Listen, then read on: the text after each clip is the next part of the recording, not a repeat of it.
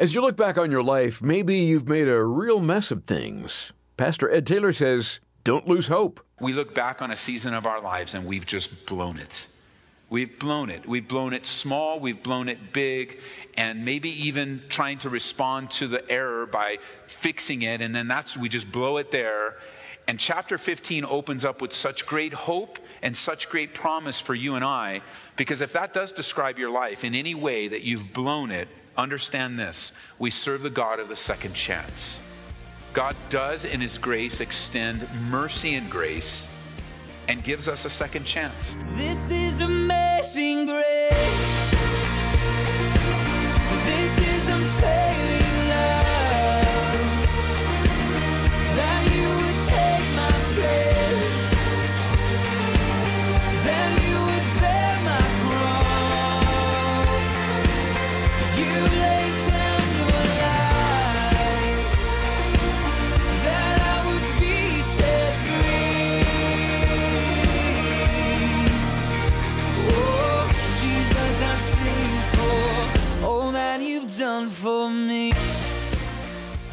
Hello, friend, and welcome to another Abounding Grace broadcast.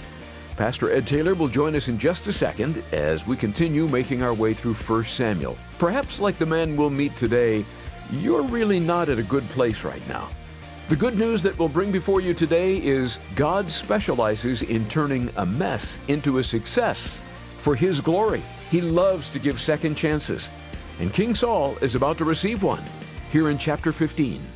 Chapter 15 is where we are, 1 Samuel 15 in our Bible study, verse by verse, through the book of 1 Samuel. It's been a good study. Unfortunately, we're watching the downfall of a man. We're seeing it in many of the attributes that, that are possessed by a man who, with great privilege and opportunity, by the time we get to our section here in chapter 15, he is, his behavior is going to be compared to witchcraft. Now, if you were to talk to Saul, who's King Saul now, before he was ever anointed king, and said, Do you think in a couple years in your life that you're going to be involved in behavior that will be compared by a man of God to witchcraft? I'm most certain that the response would have been, No way, never. That's not my heart, that's not my desire. And yet we see it happen. And we not only see it happen in the scriptures, but we see it happen far too much. And Lord, help us not to walk down a path that in just a few years we went from great potential to great disaster.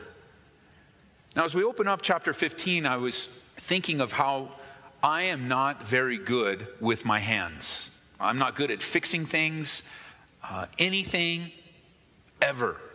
I'm not good with my hands. I'm not good with a saw. I'm not good with a hammer. Nothing like that. If I break something, or if something breaks that I own, I'm truly at the mercy of a wise, skilled person that knows what they're doing. Uh, I, I really don't have the, even the capability of figuring out. Now, I can tinker a little bit with electronics and such, but even then, we just had an electronic thing break in our house, and, and there's a brother in the church that I call right away, that I, we connect right away, because this is his world.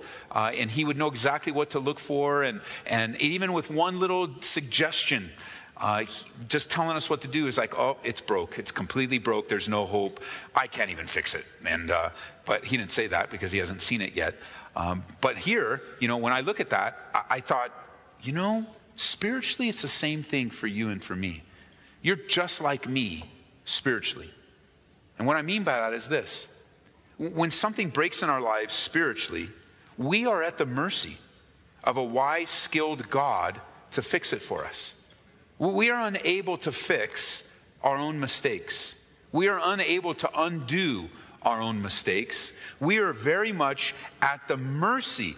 Uh, the problems in our lives because of the flesh and because of, of our mistakes, because of our sin, requires a skilled, wise God to come and rescue, to fix, to mend, and to repair us. And we learned, didn't we? Trying to fix something that has been broken by the flesh, or I would say this trying to fix something in the flesh that was already broken because of the flesh will lead to disaster. And you've got to get that. You and I have to grasp that. And taking things in our own hands will not solve the problem, it will make things worse. We are at the mercy of a God who loves us, who has compassion on us, who is all wise, all knowing, all powerful, and has the resources to correct those things in our lives that we have broken. And when we jump in and try to fix things on our own, it only gets worse. Remember what we learned? Jot it down. Romans chapter 8, verse 8 says, So then those who are in the flesh cannot please God. How often in the flesh can we please God? Never. Never. I believe one of the solutions in our life is to admit when we're in the flesh, to acknowledge that. Our only hope when things are amiss are to cry out to the God who loves us and submit ourselves humbly to his care, knowing that he has the wisdom and the understanding and the direction. He knows how to care for our lives far better than we do. King Saul makes sinful mistake after sinful mistake only to complicate things by jumping in and trying to fix them with more sinful mistakes. He doesn't take wise counsel. He leans on his own understanding. He thinks he's got it all figured out. And cap- chapter 15 is a key chapter in the life of King Saul. We're met with a man that's blown it countless times. And I wonder how many of us could say the same thing in our lives in various ways that we look back on a season of our lives and we've just blown it. We've blown it. We've blown it small, we've blown it big, and maybe even trying to respond to the error by fixing it, and then that's we just blow it there. And chapter 15 opens up with such great hope and such great promise for you and I, because if that does describe your life in any way that you've blown it, understand this we serve the God of the second chance. God does, in His grace, extend mercy and grace and gives us a second chance. After all we've learned about King Saul, you would think chapter 15 would open up and God met Saul and wiped him out and gave Israel a new king. It just didn't work out. But instead, what we read of is Samuel weeping and mourning. We, we read of God's heart going, man, recognizing it and seeing it for what it is from the human perspective, this was a bad choice. And we already knew that. That wasn't something new. God already told them it was a bad choice um, choosing a king. It was a bad choice because the king would use them and draft their kids and take advantage of them. They needed God to rule over them, but instead they chose a king. And now we see it unfold what a bad choice it is. And yet, chapter 15 is another chance. We open up with such great hope. Samuel also said to Saul, verse 1 the Lord sent me to anoint you king over Israel, over his people, over Israel. Now, therefore, heed the voice of the words of the Lord. I mean, that, isn't that the phrase that you hear when you've blown it? God is great. And Saul said, God has anointed you, Saul. God, man, you are, you are in God's favor. And this is in light of all the errors that he's made, all the sins that have been committed. And here's the word. And if you're listening to this right now, and the, the, description of your life is that you've blown it. Listen to what the Bible says. Now, therefore, heed the voice of the words of the Lord. That's the way out. Turn to the Lord. And the, here's the words for Saul, verse 2. Thus says the Lord of hosts I will punish Amalek for what he did to Israel, how he laid wait for them on the way when he came up from Egypt. Now, go and attack Amalek and utterly destroy all that they have and do not spare them, but kill both man and woman, infant and nursing child, ox and sheep, camel and donkey. So Saul gathered the people together and numbered them in Telaim, 200,000 foot soldiers, 10,000 men of Judah, and Saul came to a city of Amalek and lay in wait in the valley. What we're seeing here essentially is a second chance for King Saul. That's what the Lord will do with us. He'll send a messenger after messenger after messenger, giving us opportunities to get things right. And here is Saul's chance. After so many failures on so many different levels, God is graciously, graciously extending another chance to King Saul. And it comes in the form of a battle as the king and the leader. Uh, it comes in the form of a war. Keep in context, because this is a troubling passage. It's one of many troubling passages in this second section of Samuel. You have to keep in mind this is war. This is a war against two countries. And the command of God to wipe out everyone is a very specific command. And some would ask, well, wait a minute, how could God do such a thing? How could God order such a thing? Well, one of the things we need to remember that the Amalekites, the descendants of Esau, the unbelieving brother of Jacob, the enemy of Israel, have been a thorn in the side of Israel since coming out of Egypt. They have been utterly uh, bitter enemies wanting to destroy. You could say that the Amalekites are involved in something that's still ongoing today in the unrighteousness of anti Semitism. They hated the Jews and wanted to wipe the Jews from women, children, infants on. So God orders their destruction. And while it does pose a difficulty, it shouldn't be too hard to conceive from God's perspective what's being dealt with here. Because this is one of the many places where the critics of the Bible and the critics of God will come and try to force us with an explanation. How could God order the utter, complete extinction of a people group? Now, my first answer is I don't know why God does all the things he does. I really can't answer that question in particular. I'm not God. I'm not in his mind. I don't know the ways of God. Um, the Bible tells me, and I affirm it to be true, that God's ways are not my ways, His thoughts are not my thoughts. So I humbly, when I'm forced into a corner with this particular passage and others like it, trying to force me with an answer, I honestly respond, I, I don't know in particular. I don't know exactly why God would do such a thing and why He stops some things and allows other things. I don't know. I don't know why I have a desire for one thing from God and God doesn't fulfill it. He has something different. But I do know this even though I don't know why, I do trust God. Even though I can't explain why, I trust His wisdom. I trust His faithfulness. I trust His direction. I trust His will.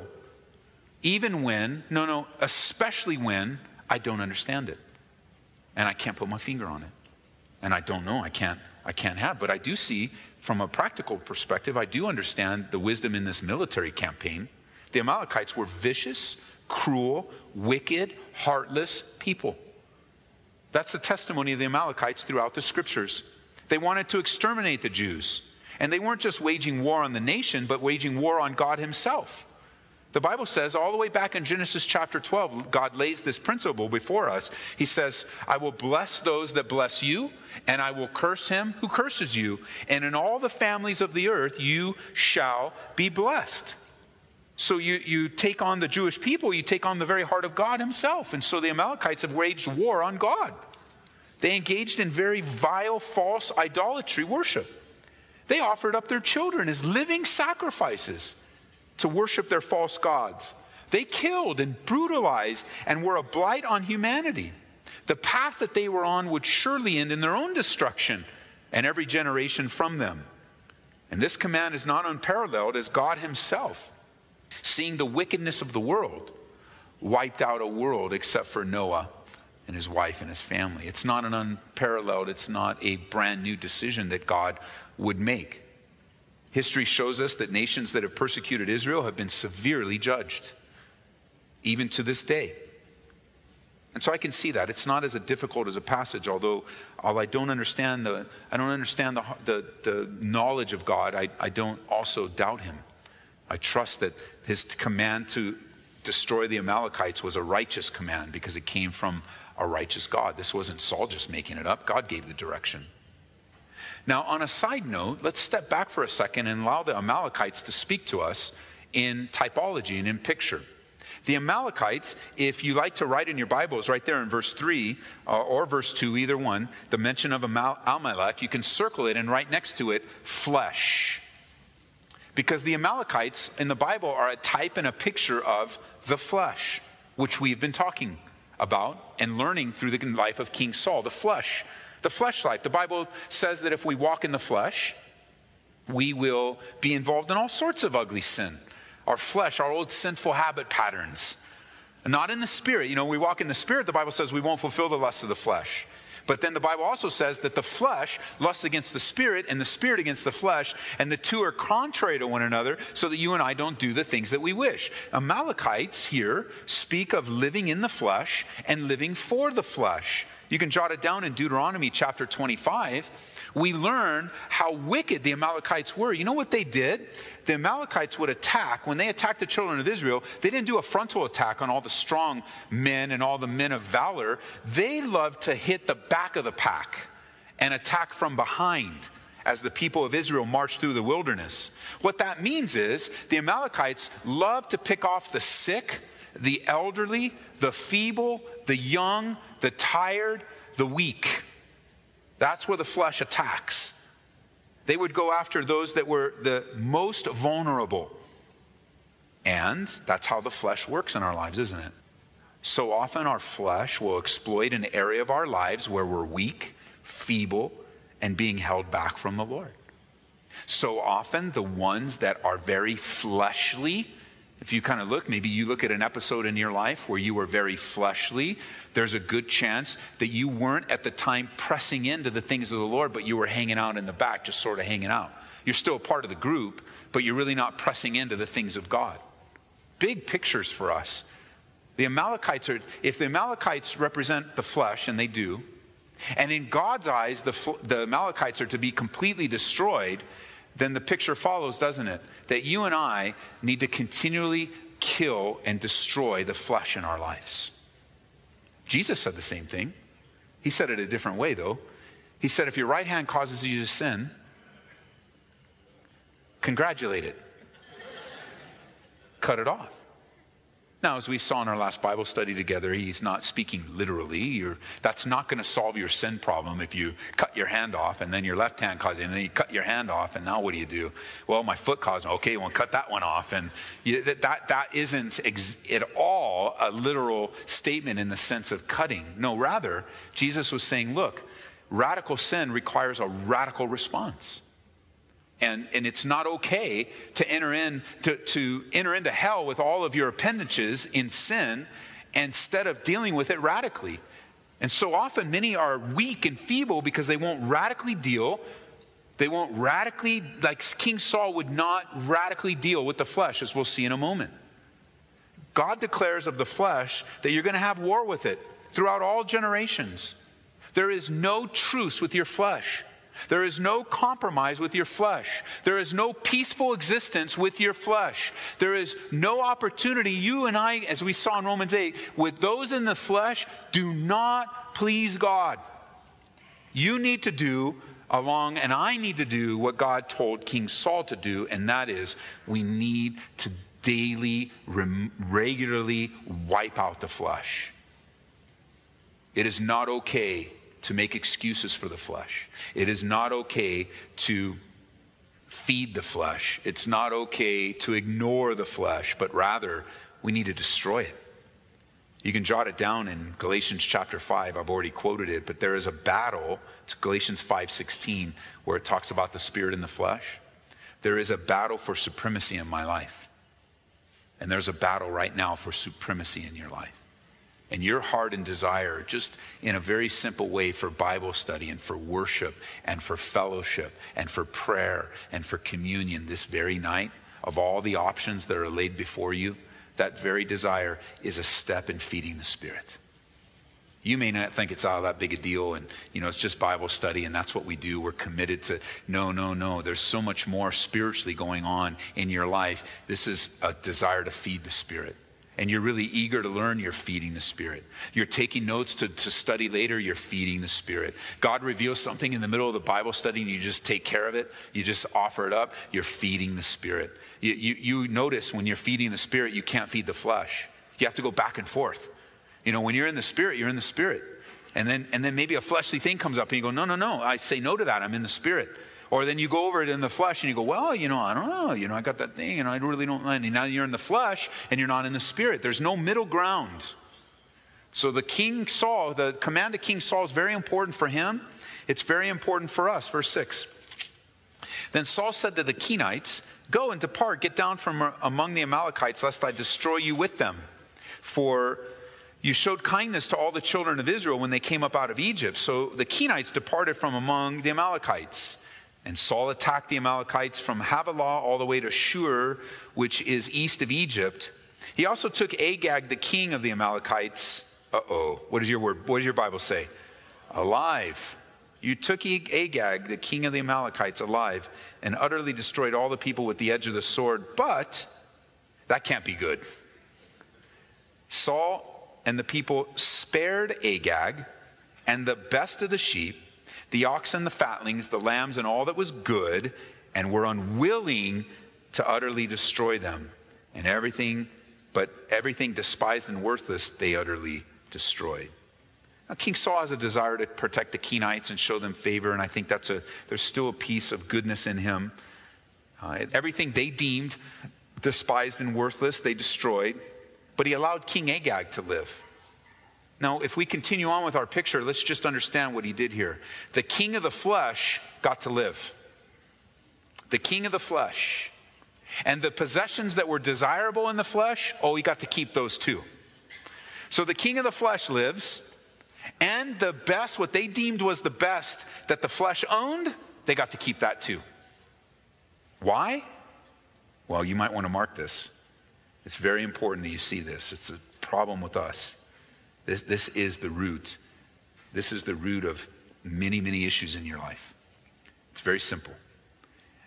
It says in verse 9, they were unwilling to go all the way. They were unwilling. Do you know what Agag means? Agag means, I will overcome. That's his name. I will overcome. Here's the king of the flesh. I will overcome, spared by Saul. You know what the, what's happening here is King Saul decided to do things his own way. He's going to try to fight the flesh with the flesh. And what happens? You can't win. Because if you're in the flesh, you can't please God. He's in rank disobedience here. He didn't wipe out the Amalekites as he was told to. They're going to remain a thorn in the life of the children of Israel for many, many more generations to come because of this act of disobedience.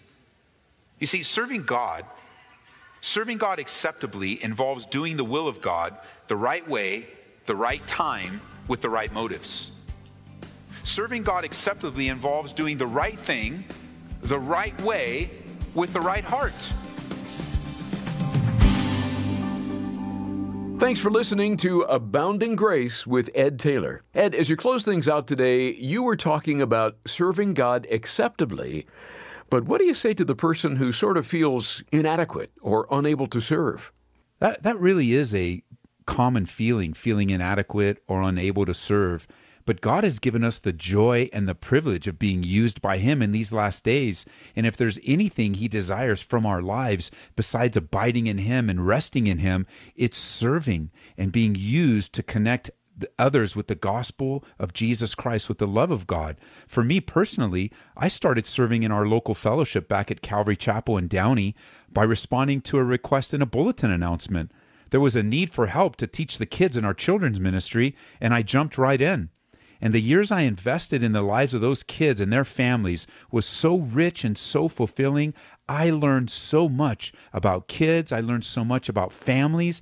I learned so much about the faithfulness of God. And God revealed so much about me.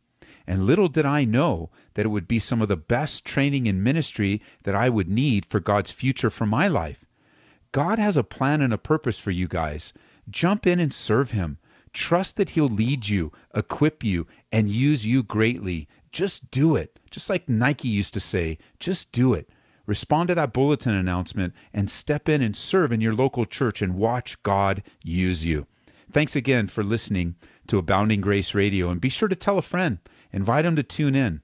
And thanks for your prayers, your support, and all that you do to encourage us here at Abounding Grace. God bless you guys. Today's message from Pastor Ed is titled Obedience is Better Than Sacrifice.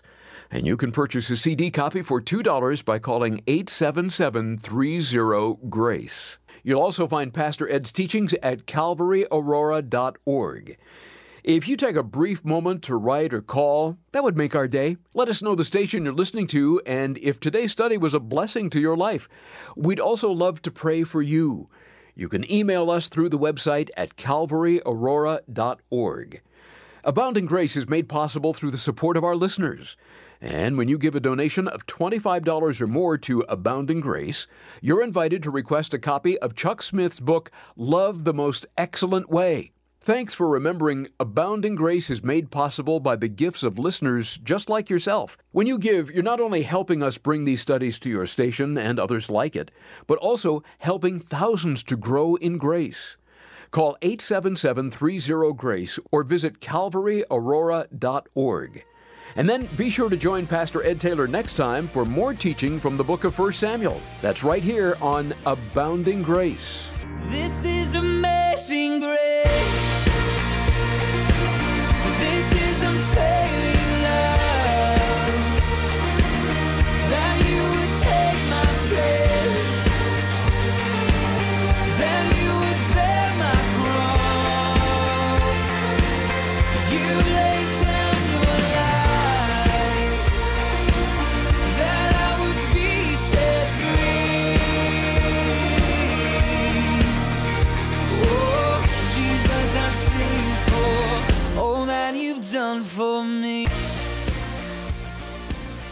Abounding Grace is brought to you by Calvary Chapel, Aurora.